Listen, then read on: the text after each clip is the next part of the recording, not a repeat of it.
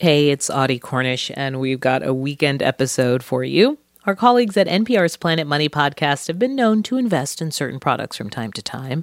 They've bought and sold crude oil, t shirts, Christmas trees, even. But in their latest series, they frankly put all of those other endeavors to shame because they bought a superhero. And I'll just leave it at that. You can find the entire five-part series at npr.org slash superhero. But here's episode 1 to get you started. And it's called Origins. Planet Money hosts Robert Smith and Kenny Malone take it from here.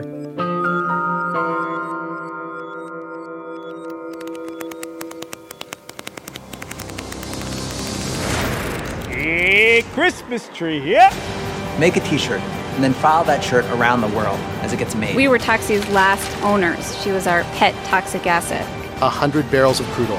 Three. Yes, we did. Two. One. We have ignition. Oh, whoa! Oh my gosh. This is Planet Money Studios from NPR.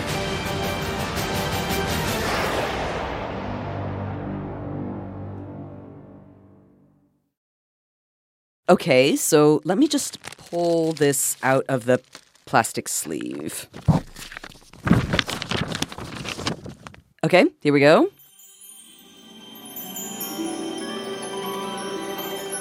Planet Money buys a superhero. Issue 1. Page 1. Our comic book opens inside a deep mine in the country of Sokovia. Men and women are working with headlamps and picks. Come on! We need to find 10 characters by nightfall. These are the superhero minds of Marvel Comics, where the company's old intellectual property lies under the earth.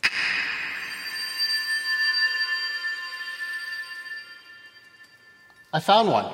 We zoom in on one miner digging out an old comic book from the ground. I, I found one. I found one. The mine's supervisor rushes over. What, what is it? What is it? It's the West Coast Avengers, Volume 2, number 46. On the cover of the old comic book is a superhero dressed all in black with diamond eyes. Excellent, excellent. Pass me the red telephone right now. Get Marvel headquarters on the line.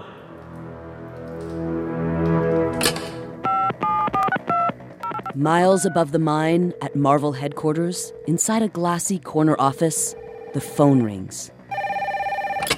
I've been waiting for you all day. What did you dig up? It's a vintage superhero, sir. A character. A, character called the Doorman. The Door Man? Yes, sir. I assure you, it is real. It is one of ours. The Doorman, the Doorman, the Doorman.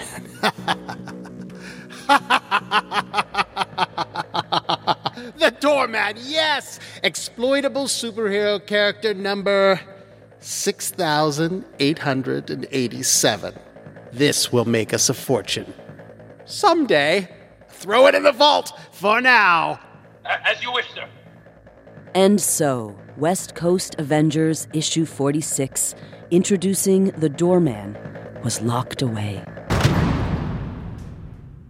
And it passed out of all knowledge until when chance came. Two podcasters were sitting in a studio reading a script that starts Hello and, welcome, to, Planet, Money. I'm Robert Smith. And I'm Kenny Malone. Three years ago, I was reading an article that quoted the CEO of the Disney company, the company that, that owns Marvel Comics.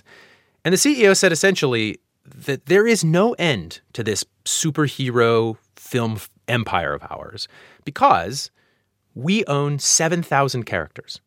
7,000 characters. And and this is the true value of the Marvel franchise right there. They make new movies, sure, but they all feature old characters. I'm thinking Captain America, Thor, Iron Man, all created before you and I were even born, Kenny. Yeah, and and we are fans of these characters and of Marvel, but it did occur to me that if you need these old characters to make it in the superhero business, then it is almost impossible to compete with Marvel and DC.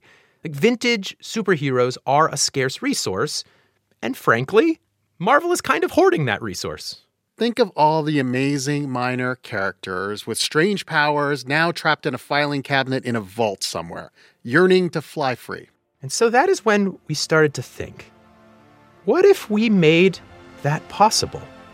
What if we, at Planet Money, could buy one of Marvel's unused superheroes? We could build a little empire. We could give that forgotten character new stories, uh, a new comic book, swag. We could make action figures, t shirts, lunch boxes, movies, musicals. Plus, you know, explore the world of high stakes intellectual property along the way. Of course. Today, the quest to buy a Planet Money superhero begins.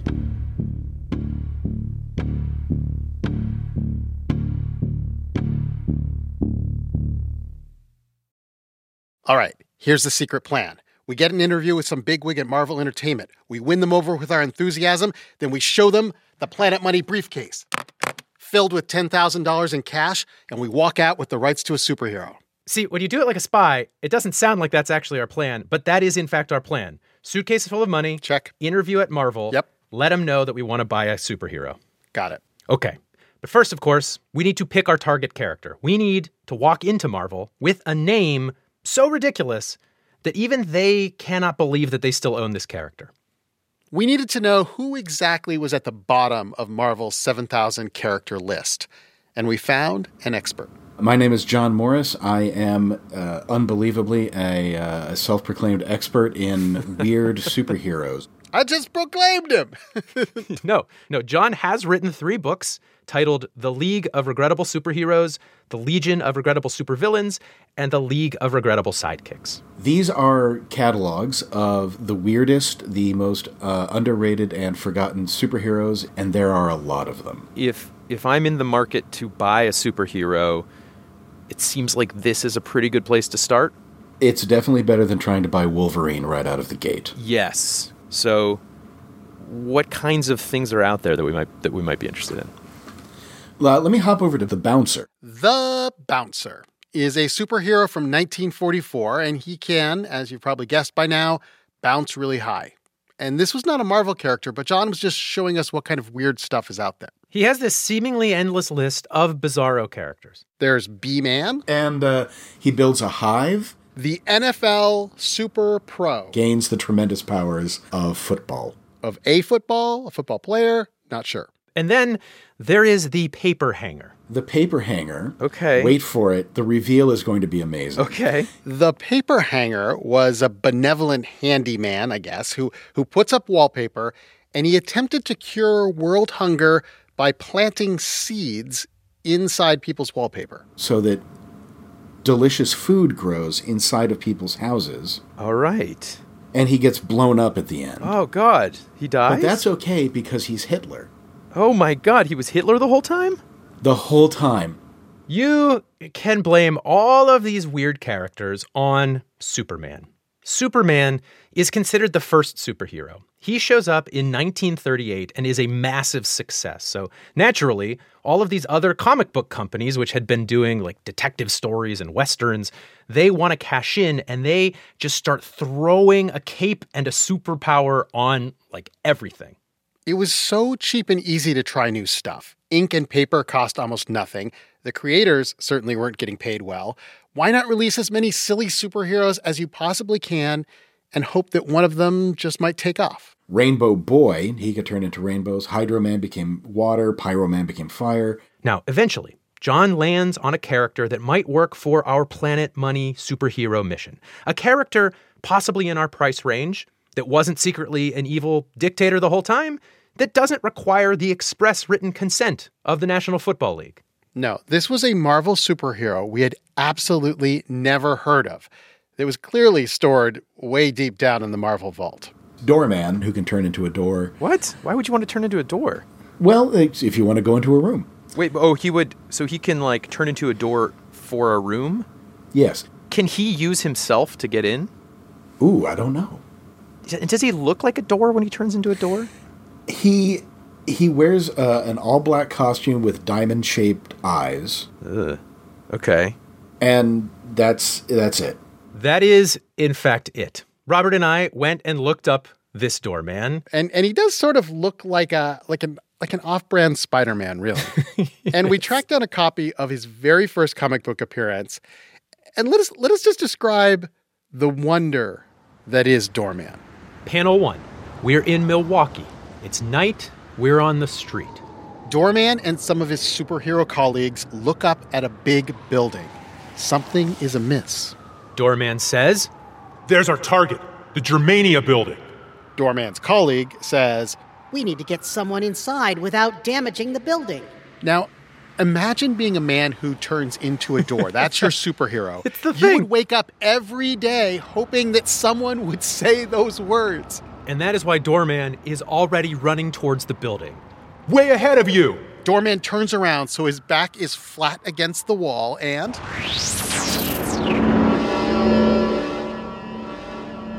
Doorman turns into a door, but not like a wooden door with a little window and a door knocker. No, no, no. It is it's a door that's exactly the same shape as Doorman. Yes. And then, as a door, Doorman looks at his teammate and says, Ready when you are. Ready as I'll ever be, doorman. Here I go!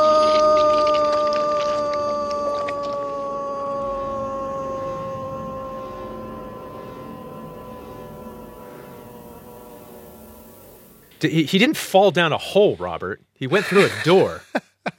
we don't know how thick the wall was. Well, he does end up on the other side of the door in a building, and it is amazing. And Robert and I cannot get enough of this. It's still it's not clear that Doorman can himself go through himself into the building. No, in fact, I would say like the, the signs are that he can't because in some of his appearances, he like comes in through a regular door to check in on his colleagues. Like, how you guys doing in there? Oh, so Uh, embarrassing.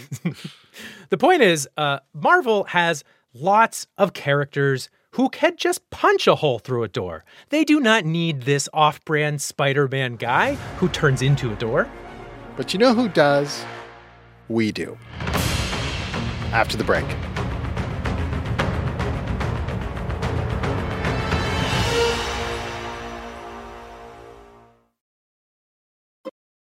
We had our target character, Doorman. And we have not yet spent the cash in the briefcase. Now, all we needed to do was get to somebody at Marvel who had the authority to sell us Doorman. So we emailed the company a couple of times. We asked if we could meet with somebody who could talk to us about superhero intellectual property. They declined twice. And then we caved and laid out the whole secret plan to buy the doorman, and they did not respond yet. And so Robert did what serious reporters do. He showed up with a microphone at the Marvel office building in Manhattan. Excuse me, do you work for Marvel Entertainment? Oh, he just walked on by.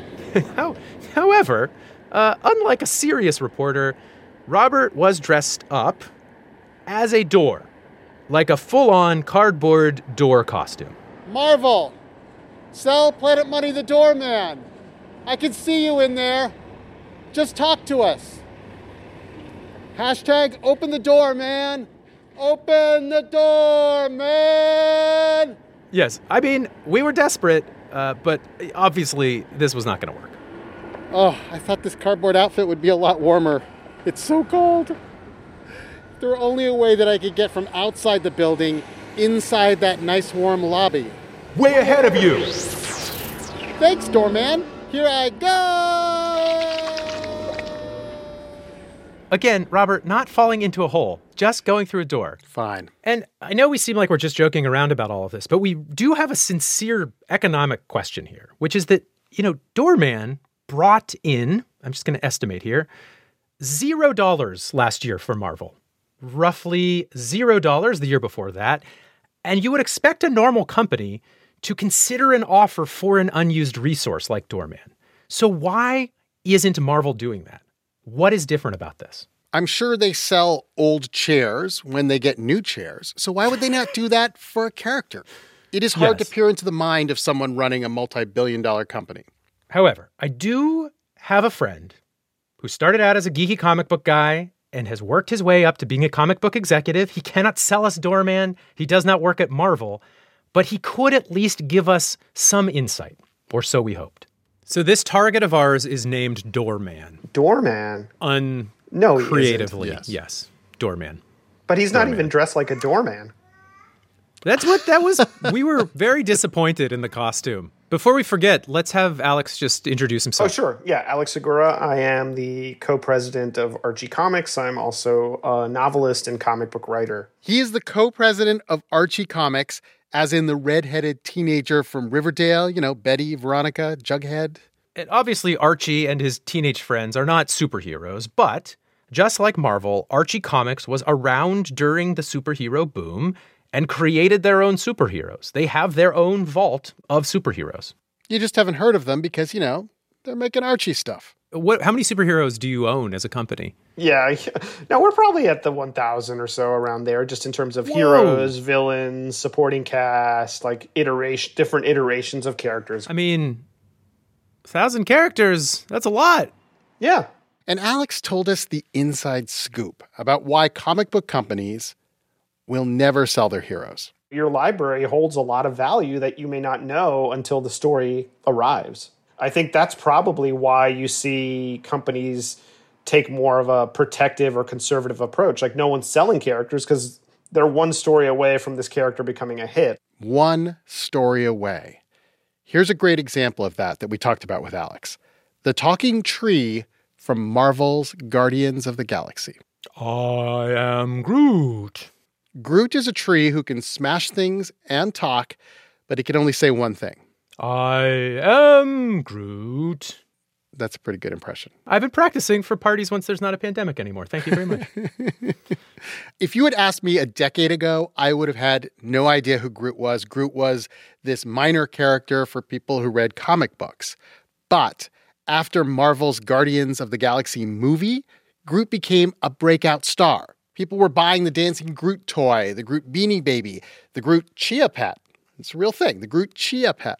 And what comic book companies have realized is that if they can go hunting through their libraries for just the right character at just the right moment and just give it just the right treatment, that they can transform uh, an apparently worthless piece of intellectual property into millions or hundreds of millions of dollars. I mean, imagine if they had sold Groot to two podcast yahoos 10 years ago. I am broke.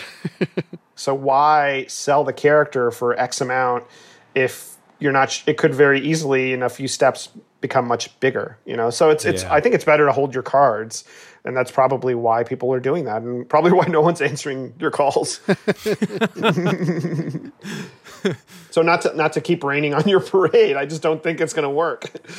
Translation Marvel is not going to sell us even their worst character. But Robert, you know, we figured, while we had a major comic book executive on the phone that does happen to own lots of superheroes.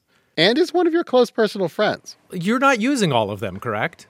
We are not actively using. all I mean, we're using. Like, would you be willing to sell us, like, not, you know, not within the top 100, just like character rank number 973? Like, yeah, I don't know. I don't know. your nearly worst character. Yeah, I mean, it actually would depend a on what you're offering, and b probably not because we never know. You never know what's going to hit. So you're not going to sell us anything. That's what no, you're we're saying. not. No, no. Sorry, we're friends, but Huh. I can't. Are you authorized to say no? Yeah. I'm authorized to say no. I am not authorized to say yes. Oh, I see. so, yeah, I'm confident in my no. So, Robert, here's where this leaves us in our doorman quest. We have completely failed, but for a very interesting, very planet money y reason. It is because even a doorman has a non zero chance of being the next billion dollar character. And so, no one is ever going to sell us any superhero character. Sometimes a wall is just a wall and there is no way to get through it. One annoying thing is that now that we've emailed Marvel about Doorman, like we've alerted them to how cool this character is. And more than that, we've done a 20 minute ad for a character owned by is one of the largest corporations in the world. this is true. I mean, they're probably cutting him into the next Avengers movie right now.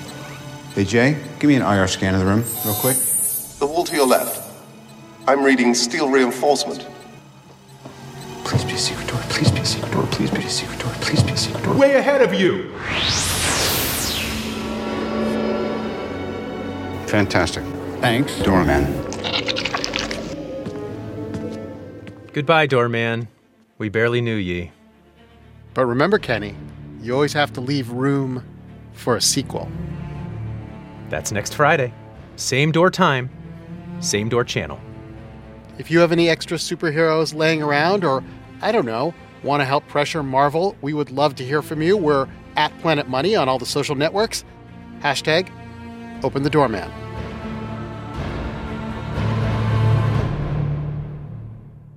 This episode was produced by James Sneed with help from Maria Paz Gutierrez, engineering help from Gilly Moon. The show was edited by Liza Yeager and Bryant Urstadt. Alex Goldmark is our supervising producer. Special thanks this week to Michael Lovitz, whose panels at Comic Con taught me everything I know about comic book IP. And a huge thanks to Joanna Robinson at Vanity Fair, whose interview with Bob Iger started this superhero quest in the first place. I'm Kenny Malone. And I'm Robert Smith. This is NPR. Thanks for listening.